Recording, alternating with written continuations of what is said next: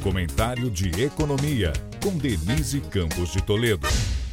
O movimento ainda muito volátil do mercado continua refletindo demais as incertezas fiscais geradas pela PEC da transição, cujos valores só serão definidos após a tramitação no Congresso. A proposta de despesas muito acima do teto trouxe preocupações que têm mexido também com a curva de juros. Esse foi tema, mais uma vez, de declarações do presidente do Banco Central, Roberto Campos Neto. Em evento, ele observou que o Brasil estava precificando um ciclo de queda dos juros, só que a dúvida sobre o futuro acabou arcabouço fiscal fez os juros reagirem.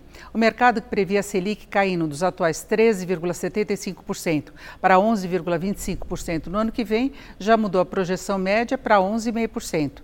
Não só isso, nas negociações de títulos públicos as taxas avançaram muito, atingiram o maior nível desde 2016. Títulos pré-fixados para 2025 chegaram a 13,9%, e PCA mais 6,34% nos títulos para 2026 bom para os investidores, ruim em termos de expectativas para o país.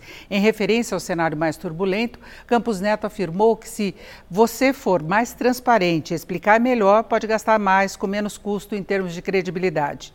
Ele reconhece a importância de o governo atender os mais vulneráveis, mas sem abandonar a busca pelo equilíbrio fiscal, indicando uma política que permita ao mercado vislumbrar uma trajetória sustentável da dívida pública nos próximos anos. Isso pode acomodar as expectativas. Ele, que tem mandato até 2024, ainda observou a importância da independência do Banco Central durante a transição de governo. O BC tem autonomia para executar a política mais adequada de juros. Reações às políticas de governo podem, portanto, não se restringir ao mercado. Denise Campos de Toledo para o podcast do Jornal da Gazeta.